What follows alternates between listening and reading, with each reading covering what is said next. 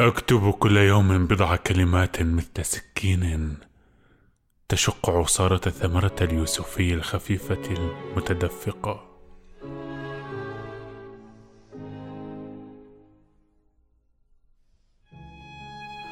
دع الضوء الأزرق ينساب داخل عالم لم يوصف بعد.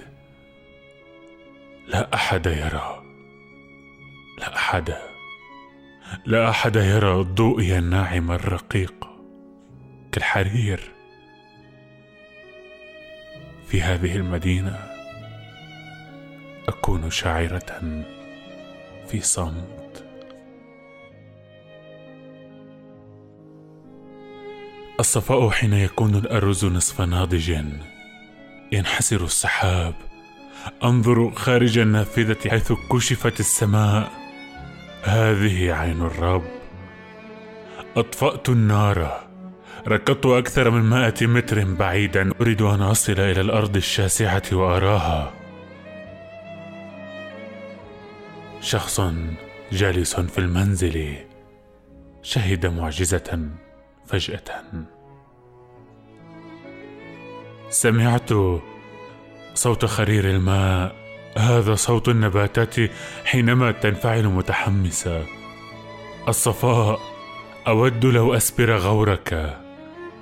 فيما عدا الطقس لا شيء يثيرني. الصفاء يقف على جبيني الآن. أزرق يغشى بصري. رأيت عيني الأعمى ترتفعان فوق جسدي. ولا مكان بلا كآبة قاتمة. الصفاء وكأنني حين أكتب الشعر إلى أن أكتبه جليا بسيطا يبدو هشا وكأنه على وشك التكسر. يمكن لشخص أن يمسح بلطف نظارته لكنه لن يستطيع أن يواسي السماء. سيظل الشعراء دوما بلا حيلة. عبرت عشب الخريف الطري. وعدت لأراقب النار أسفل القدر. حين يرفع المرة وجوههم تبدو السحب كمجموعة أسماك نعاب سابحة.